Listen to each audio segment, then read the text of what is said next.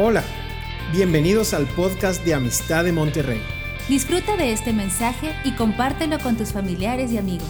Sabemos que lo que Dios te hablará será de bendición para ti y para otros.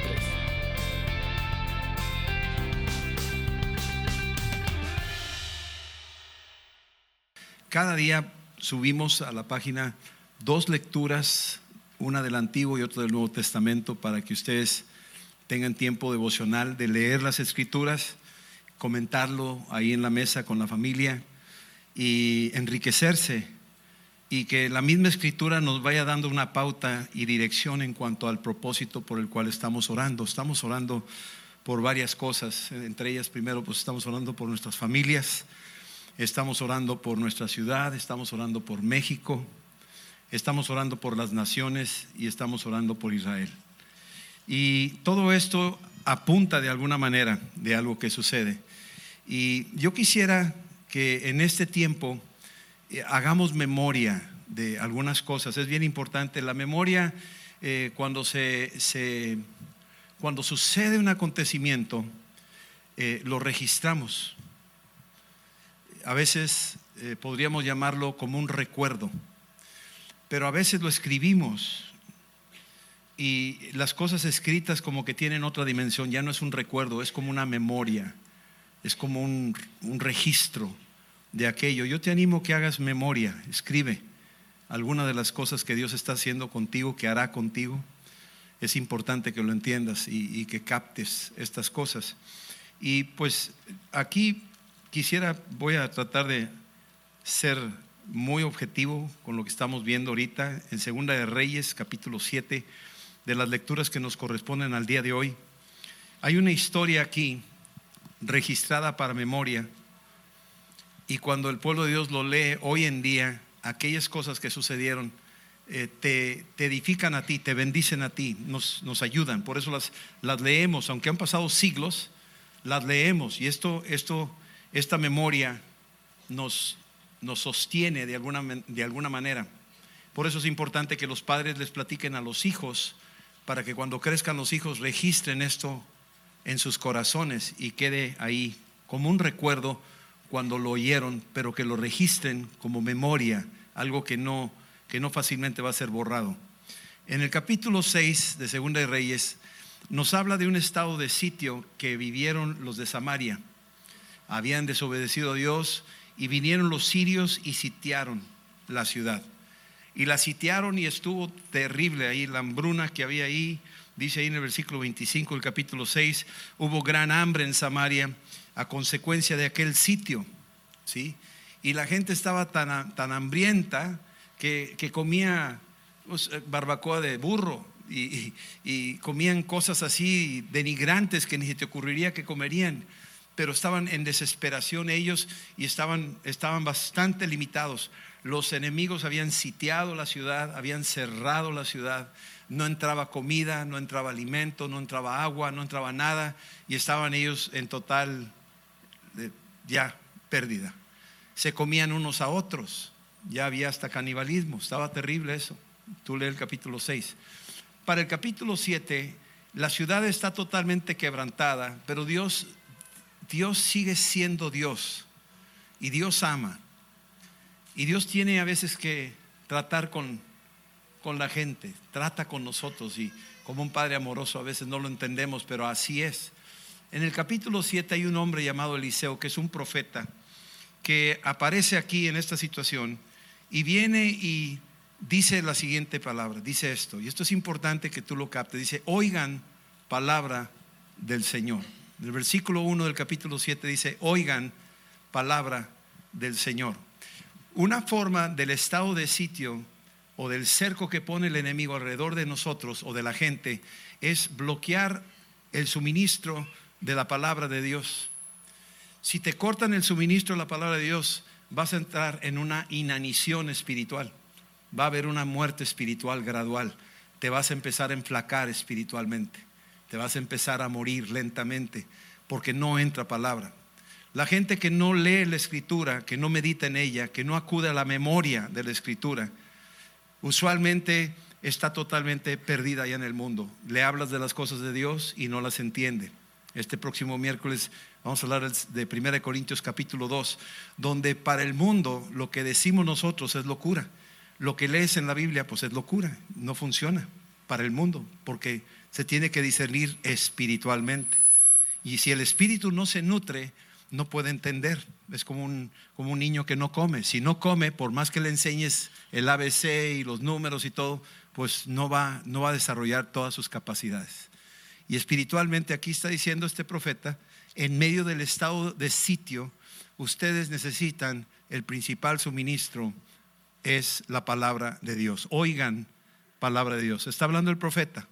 Y empieza el profeta a dar una palabra de fe. Y les dicen, miren, así dice el Señor, mañana a estas horas va a venir, va a valer la sea de flor de harina, un ciclo, y dos seas de cebada, un ciclo, a la puerta de Samaria. O sea, está diciendo casi por decir, imagínate que, yo diga, mañana va, va, a estar el kilo de tortilla a un peso y el litro de gasolina a cinco pesos. Entonces, y usted está, así mira como que les pasó así por arriba, ¿no? Como que, ay, sí. Bueno, el cabo está hablando, no va a pasar eso, ¿verdad? Es lo que piensan. ¿Y qué pasaría si pasara? No, luego, San Rodolfo, el profeta, ¿verdad? Escuchen, este hombre está diciendo, mañana, como no hay comida, va a haber tanta comida que el precio va a ser casi regalado. Va a sobrar comida, va a sobrar provisión, va a haber para todos. Y están oyendo esto del profeta. Y ya lo tenían ubicado al profeta porque este liceo ya vimos en el capítulo 4 que usando harina podía cambiar el potaje. Y él decía, con esos pocos panes le damos de comer a 100. Y cosas por el estilo que decían, cuidado con Eliseo, porque este es uno de, de veras, no es así de que dicen cosas y no pasa nada. No, este que dice algo sí sucede. Y ahora está soltando una palabra profética.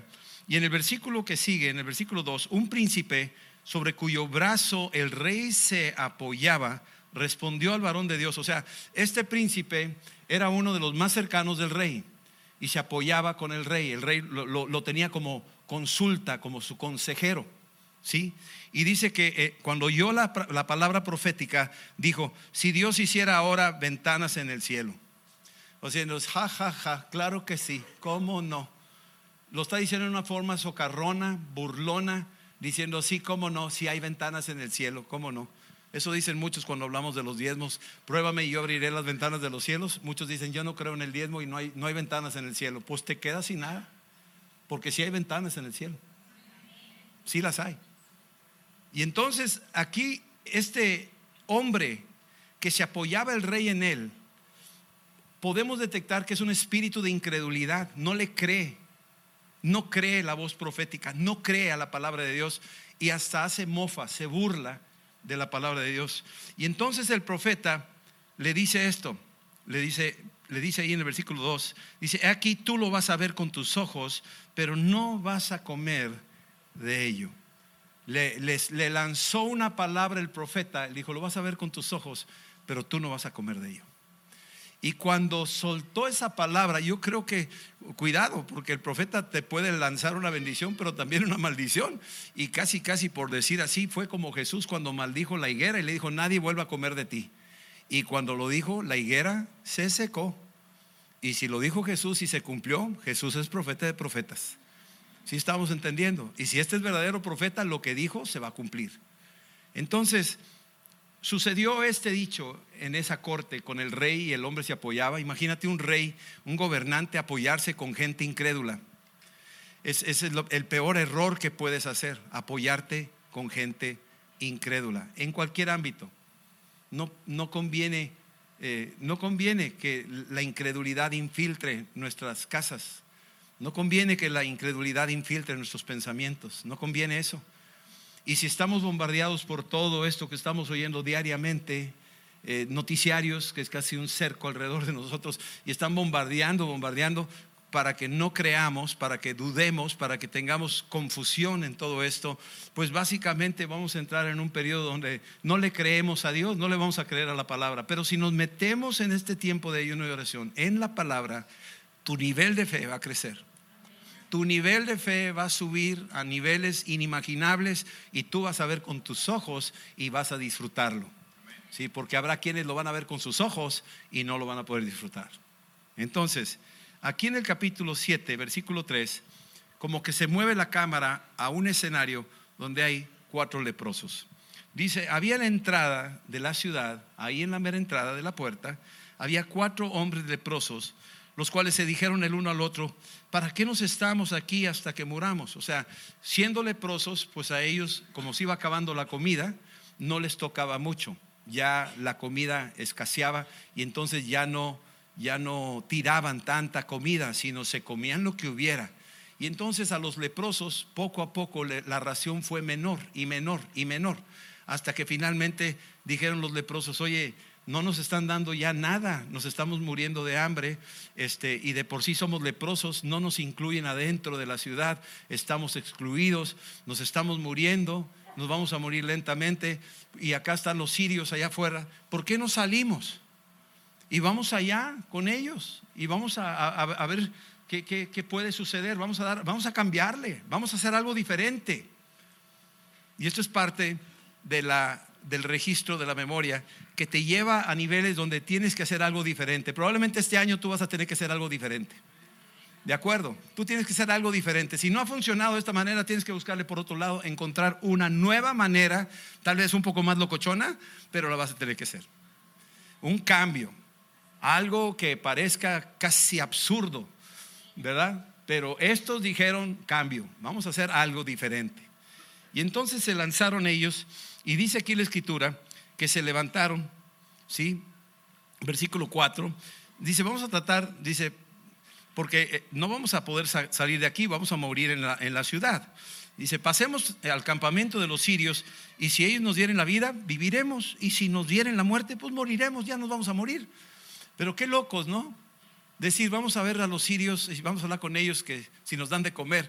Y yo le digo, pues, lo iban a matar dos veces. Uno por, por, ser samaritanos y otro por ser leprosos. O sea, ¿para qué quieres leprosos en tu campamento? De una vez dale. Entonces, ellos ya la tenían, por decir así, totalmente perdida. La tenían perdida. Sin embargo, se pusieron de acuerdo estos cuatro y salieron. Yo, yo a veces pienso que estos cuatro leprosos podrían muy bien significar los cuatro evangelios.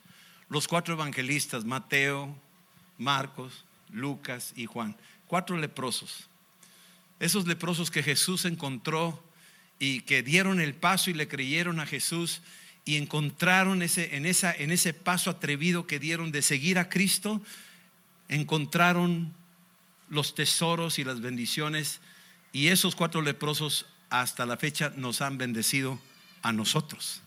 Estamos entendiendo eso. Cada vez que tú lees la Biblia y lees los evangelios, esos cuatro evangelios, de alguna forma, lo que ellos registraron, la memoria que ellos retuvieron y cómo lo pudieron detener ahí, está trayéndote a ti y a mucha gente mucha bendición. Ellos, por sí decir, entraron al campamento enemigo junto con Jesús, guiados por Jesús y descubrieron cosas que los demás no hubiéramos encontrado. Gracias a Dios. Y entonces dice aquí que fueron, se levantaron versículo 5 de mañana, al anochecer para ir al campamento de los sirios. Y llegando a la entrada del campamento de los sirios, no había ahí nadie. Porque el Señor había hecho que en el campamento de los sirios se oyese un estruendo de carros, ruido de caballos y estrépito de gran ejército. Y se dijeron unos a otros, he aquí el rey de Israel ha tomado a sueldo contra nosotros a los reyes de los eteos y a los reyes de los egipcios para que vengan contra nosotros. Y así se levantaron y huyeron al anochecer. O sea, si tú leíste lo que correspondía esta semana a Éxodo 14, donde los ejércitos del faraón venían persiguiendo a los judíos cruzando el mar rojo, que ellos estaban cruzándolo en seco, los egipcios dijeron nosotros también y se metieron ahí iban atrás y casi los iban a alcanzar. Y creían que iban muy bien y de repente Dios pone una columna atrás de todo el campamento de Israel y empieza poco a poco Dios a trastornar el campamento egipcio y las ruedas de los carros del faraón ahí en Éxodo 14, 25, les trastorna, les quita las ruedas a los carros y los, y los caballos ni para adelante ni para atrás y de repente se les cierra el mar entero y los, y los ahoga todos y dice que no quedó ni uno vivo. Y cuando tú lees estas escrituras, así hoy, siglos después, y lo estás leyendo, parece como que es un cuento para el mundo, pero para nosotros esta es una memoria de realidad. Esta es una realidad que Dios hizo en aquel entonces y esto te incrementa tu fe de que sabes que tú, que tienes un Dios que pelea por ti tu batalla. Cuando Pedro se baja de la barca, cuando Dios está ahí, Jesús, caminando sobre el agua, y le dice, Pedro, si eres tú, di que vaya, eh, Jesús le dice, ven, y cuando le dice ven, el agua seguía líquida. El agua se hizo dura en el momento en que dio el paso. El agua se hubiera quedado líquida tal cual si no da el paso.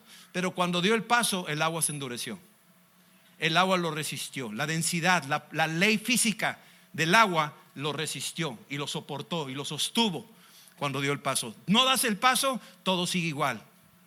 Si das el paso, todo cambia. ¿Sí me entiendes esto? No das el paso, todo sigue igual. Si das el paso, todo cambia. Para cuando estos dieron el paso de ir al campamento, Dios de antemano, sin que ellos supieran, sin que estos leprosos supieran, Dios mandó terror al campamento de los sirios. Oyeron estrépito de caballos, oyeron ejércitos, oyeron un ruidazo que se asustaron y a correr todo mundo y entre ellos se confundieron y se, intoxicaron unos a otros Suele suceder cuando se van al café a platicar de cosas y nunca llegan a nada. Pues parece ser que se estaban echando el, té o el café ahí platicando, hombre, está la cosa difícil. Y así con eso se, se eliminaron solos. Y a correr todo el mundo. Y dejaron todo. Dejaron todo el campamento. ¿Sí?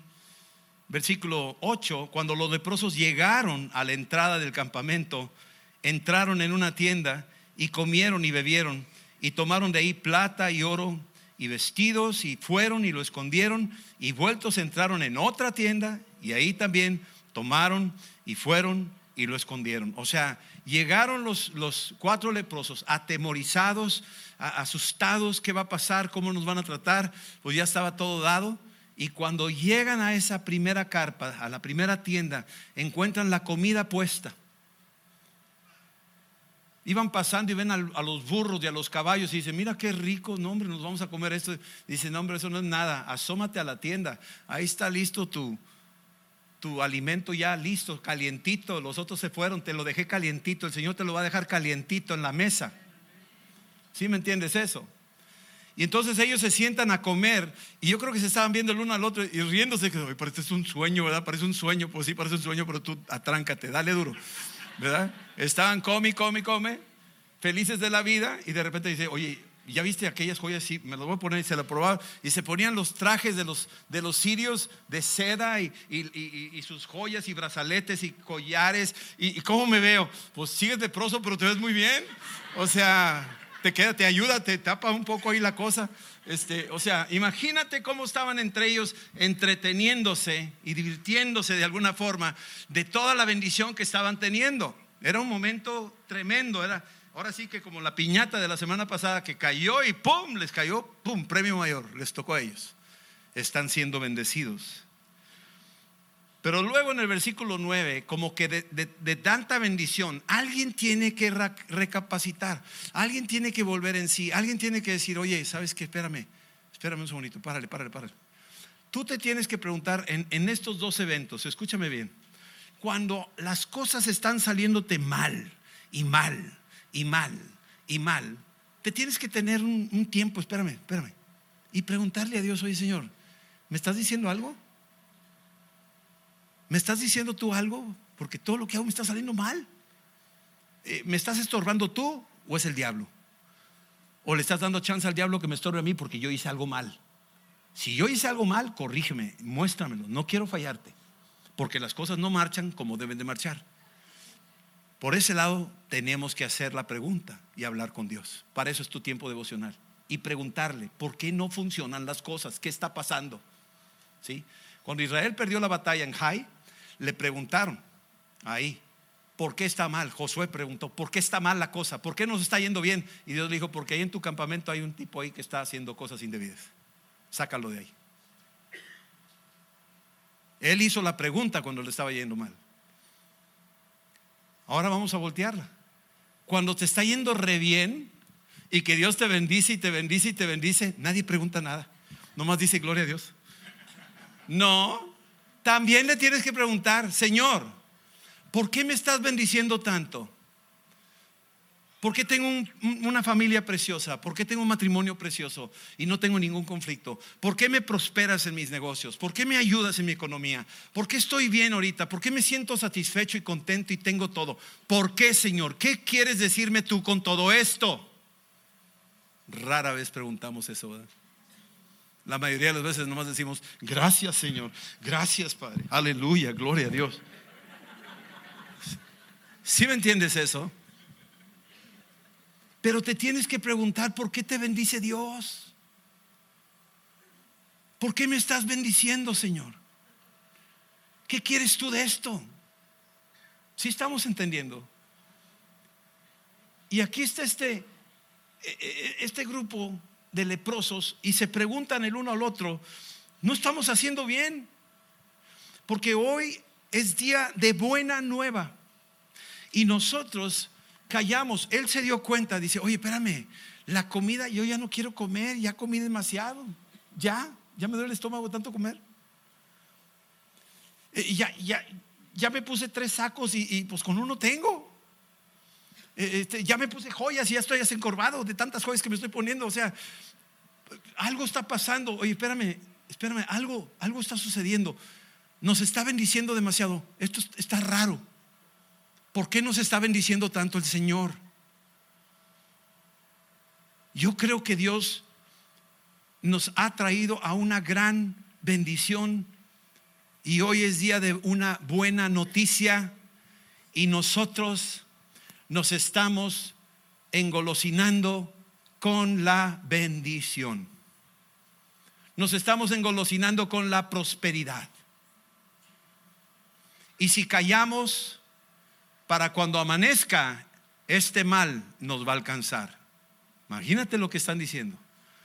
Están diciendo palabras poderosas. Están diciendo, sí, si esperamos hasta el amanecer, nos va a alcanzar nuestra maldad.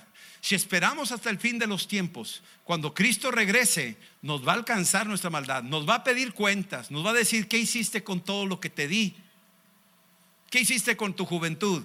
¿Qué hiciste con tus fuerzas? ¿Qué hiciste con los talentos? ¿Qué hiciste con, con, la provisión sobrenatural que yo puse en tus manos? La abundancia que yo puse. ¿Qué hiciste con eso? Al final de los tiempos, cuando venga el amanecer, cuando baje ese amanecer, esa aurora que va a visitar la tierra, ese Cristo Jesús que va a volver a venir, cuando Él venga y nosotros no estemos haciendo lo que deberíamos de hacer, la cuenta va a ser cara. Y este hombre o los hombres que estaban platicando se dieron cuenta y dijeron, ¿sabes qué? Nos va a alcanzar nuestra maldad. Tenemos que hacer algo. No podemos callar. No podemos quedarnos con esto. Tenemos que repartirlo. No hablo de cosas materiales nada más. Tú tienes el tesoro del Evangelio. Tú tienes el tesoro de la Biblia. Tú tienes el tesoro de los dones del Espíritu Santo. Tú tienes, o sea, escucha todo lo que Dios te ha dado, todo lo que Dios nos ha dado a nosotros nos ha bendecido sobremanera. Estamos hablando de expansión y aquí y allá. Sí, gloria. ¿Y para qué? Pues para que otros oigan, porque no podemos quedarnos callados. Hoy es un día de gran noticia. Tenemos que ver más hacia, hacia adelante. No te puedes quedar tú con la bendición. No te puedes quedar tú con la salvación. La tienes que repartir. La tienes que compartir.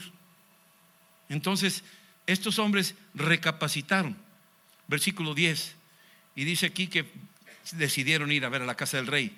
Y vinieron pues y gritaron a los guardas que estaban ahí y les declararon diciendo, nosotros fuimos al campamento de los sirios y aquí no había ahí nadie, ni voz de hombre, sino caballos atados, asnos también eh, atados y, el campamento estaba intacto. Cuando dijo caballos y asnos, pues era, lo, era la dieta que estaban comiendo ya. Ya se acabó lo demás de las comidas así de riba y todo eso. Ya estaban comiendo ahora sí caballito, pony, burro, mula, o sea, ya bajó la categoría de la comida. porque ya no había que comer. ¿Sí entiendes esto? Y cuando estos leprosos les dicen, hemos hallado esto en el campamento y no hay nadie, pues están oyendo todos y está diciendo, oye, ¿sabes qué? Este, algo está pasando, algo acaba de pasar. Los leprosos están anunciándole a los que están allá en estado de sitio que Dios ha tenido misericordia y que ha abierto los cielos. Nosotros somos los leprosos, mis amados leprosos. Nos toca a nosotros decir a los demás lo que Dios está haciendo y lo que nos ha provisto y las cosas que nos ha concedido. No puedes quedarte con la bendición. Ahora va a haber oposición, va a haber gente que se ría, porque así como este incrédulo que se rió y dijo, ay, sí, va a haber ventanas en el cielo, sí, cómo no. Y el otro dijo, ¿sabes qué? No crees en eso, lo vas a ver, pero tú no vas a disfrutar.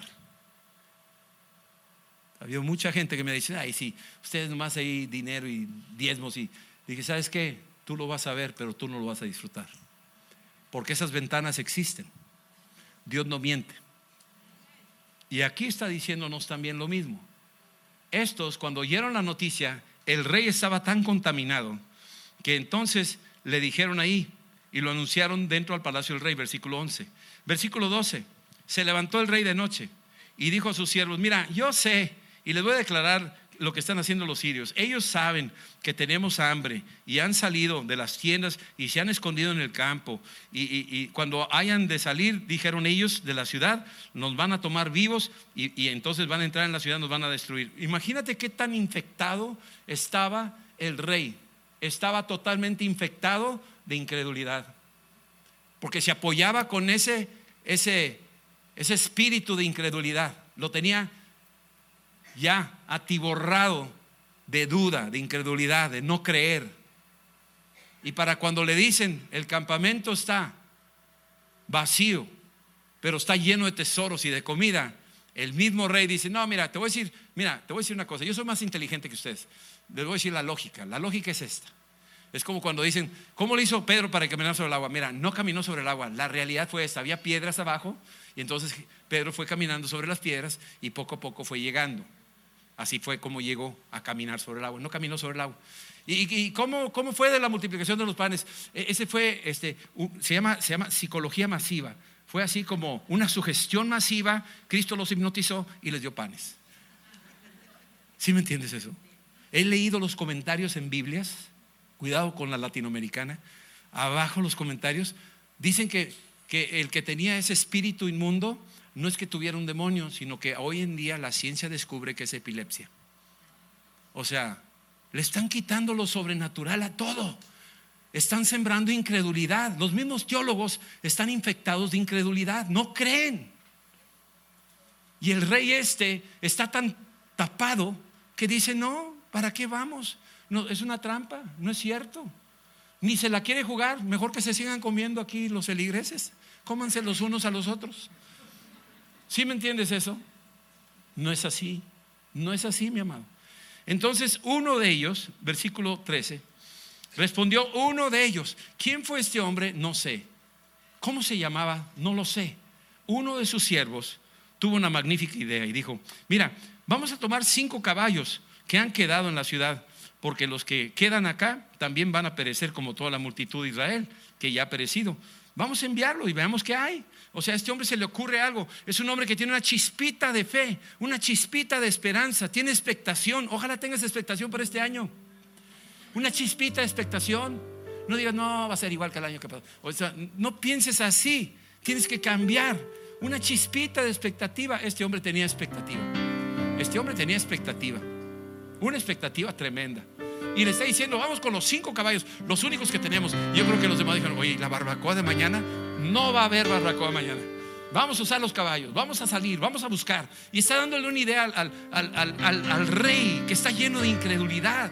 Y le está diciendo, mira, esta es una idea, la tuya, pues te agradezco mucho, rey, pero mira, nos estamos muriendo, mi familia se está muriendo, mis niños se están muriendo.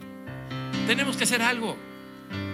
Y entonces el rey, entonces dice, respondió, dice aquí, versículo 14, tomaron pues dos caballos. Él pidió cinco. Y el rey dijo, no, no, poquito porque es bendito. Y le dio dos caballos nomás. Los otros tres los guardo ahí para la, cena de mañana. ¿sí? Y estos dos caballos, llévatelos si quieres. A ver, ni modo. Voy a invertir poquito. No voy a invertir mucho. Y el otro dice, espérame, tenemos cinco. No, no, no, no, no. Te voy a dar nomás los dos. Me quedo con los tres. Total, se van con los dos caballos. Y vayan y vean. Versículo 15. Y ellos fueron y siguieron hasta el Jordán. Y aquí que todo el camino estaba lleno de vestidos y enseres que los sirios habían arrojado por la premura. Y volvieron los mensajeros y lo hicieron saber al rey.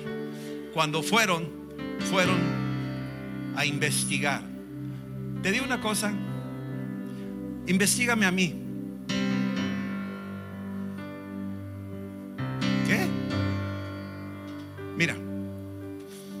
Mucha gente tiene sus cuestiones y sus dudas y sus tareas lógicas y teológicas.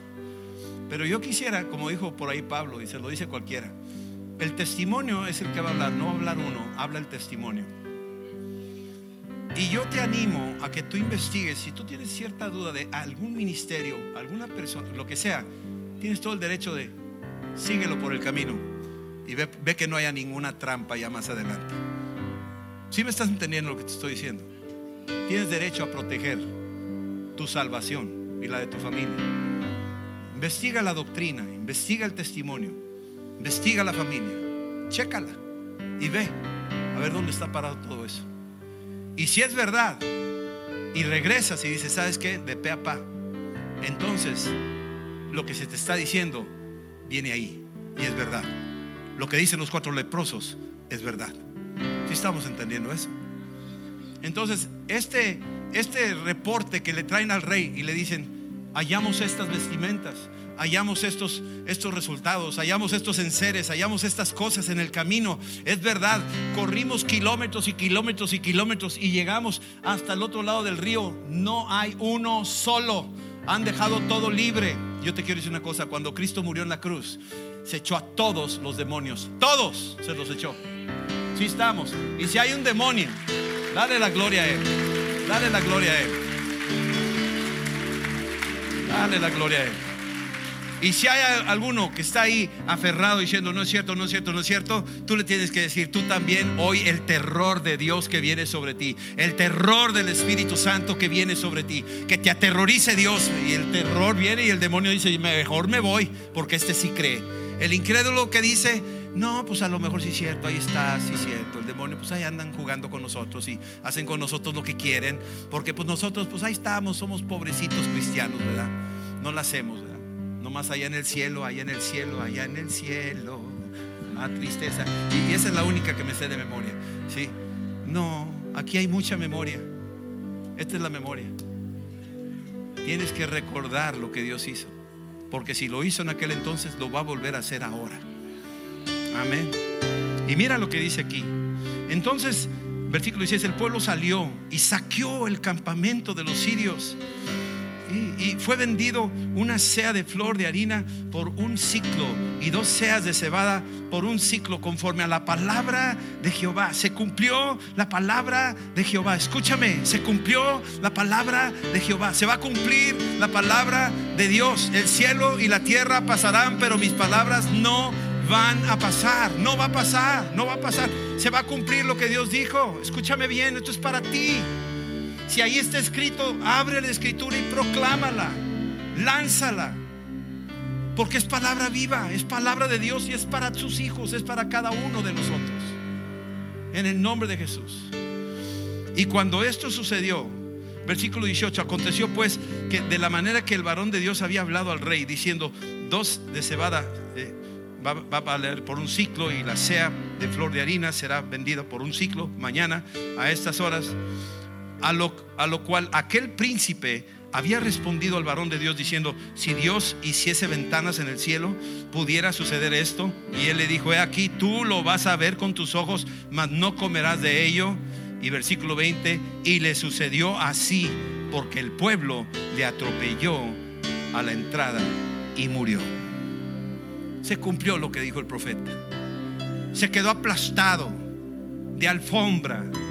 Tú tienes que usar a la incredulidad de tu alfombra caminar encima de la incredulidad. ¿Sí me explico? La incredulidad nunca va a disfrutar de nada. La incredulidad es pura duda. Será melón, será sandía, será la vieja del otro. O sea, siempre es no sé, es tal vez, a lo mejor. Y no, no das paso a la fe. Y tienes que creerle a Dios. Este ayuno que estás haciendo, algo está pasando.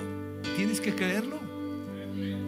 Este tiempo de lectura bíblica en la casa, algo está pasando. Tienes que creerlo. No es nomás así tarea, es algo que está realmente pasando. Hoy, esta mañana aquí, algo está pasando. Dios está haciendo algo en tu vida y está abriendo brecha en tu corazón. Tú te tienes que parar y aplastarle la cabeza a esa incredulidad, a esa duda. Tienes que aplastar esa incertidumbre, la tienes que aplastar y decir, ¿sabes qué? Hasta aquí. Y si se quiere levantar, vuelve a aplastar hasta que ya hagas machacado eso. ¿De acuerdo? Termino con esta escritura, porque son dos escrituras. Romanos también es parte de la escritura del día de hoy. Romanos 8.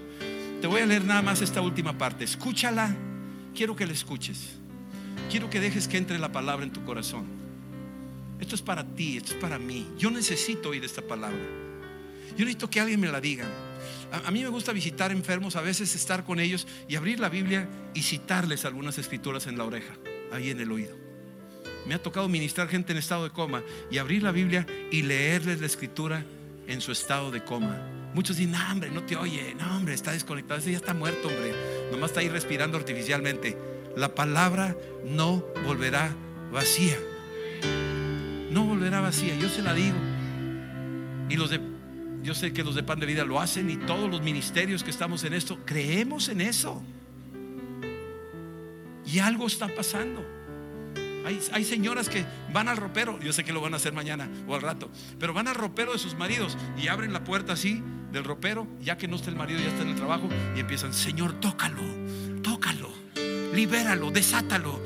Ay, gracias por la provisión de esa tarjeta de crédito. Señor, no, no, no, no van a orar así. Pero hay veces que tú vas a estar orando por tu, por tu esposa, por tus hijos, y te puedes meter al cuarto y orar por ellos y sus objetos y decir, Padre, tócalos, libéralos, desátalos. Que venga la revelación de la verdad sobre sus vidas. Declaro esta palabra sobre ellos en el nombre de Jesús. Y tú puedes caminar por la sala o por la cocina y alabar y abrir a la cena y decir, gracias por llenarla la cena en el nombre de Jesús. Y así darle gloria a Dios. Dale gloria a Dios por eso. Aleluya. Cierra tus ojos por un momento. Escucha esto. Escucha esto. ¿Qué pues diremos después de haber leído ahí Segunda de Reyes? ¿Qué pues diremos de todo esto? Si Dios es por nosotros, ¿quién contra nosotros? El que no escatimó ni a su propio hijo, sino que lo entregó por todos nosotros, ¿cómo no nos dará también con Él todas las cosas? ¿Quién acusará a los escogidos de Dios? Dios es el que justifica. ¿Quién es el que condenará?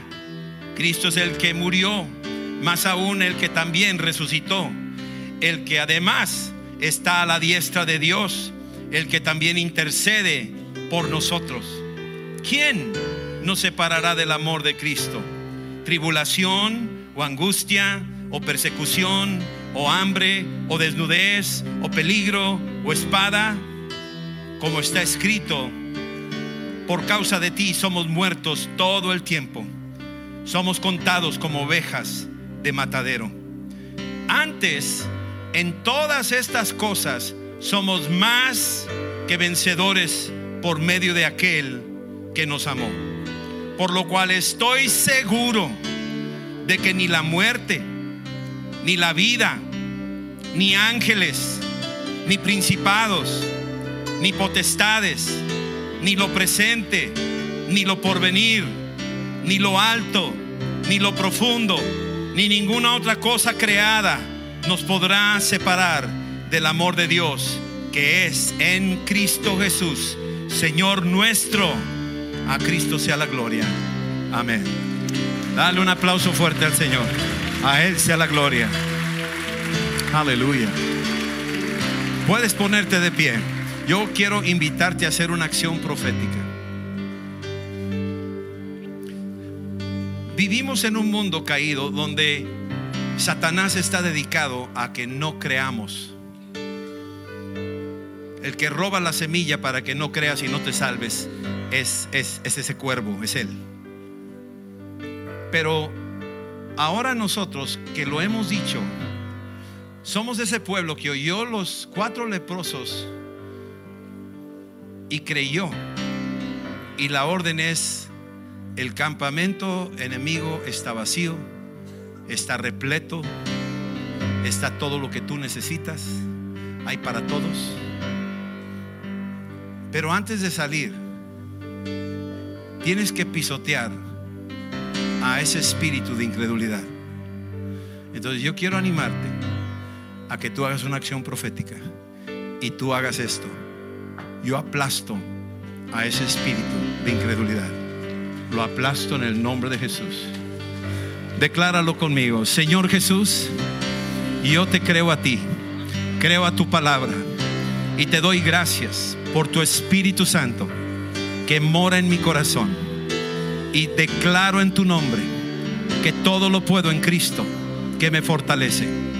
En el nombre de Jesús, aplasto al espíritu de incredulidad. En el nombre de Jesús, te aplasto, Satanás. Díselo y hazlo. Te aplasto en el nombre de Jesús. Te aplasto en el nombre de Jesús. Te aplasto en el nombre de Jesús. Y te echo fuera en el nombre de Jesús. A Cristo sea la gloria. A Él sea la honra, la alabanza, el poder y la majestad. Por siempre. Amén. Amén y amén. Dale un fuerte aplauso al Señor. A Cristo sea la gloria. Aleluya. Hey, sí, Señor. Amén. Gloria a Dios. Pues el amor de Dios y la gracia de nuestro Señor Jesucristo esté contigo y que el poderoso Espíritu Santo te llene y camines con Él junto con toda tu casa. En el nombre de Jesús. Amén. Yo los bendigo. Cuídense mucho. Esperamos que este mensaje te ayude en tu vida diaria. No olvides suscribirte y seguirnos en nuestras redes sociales. Somos familia amistad.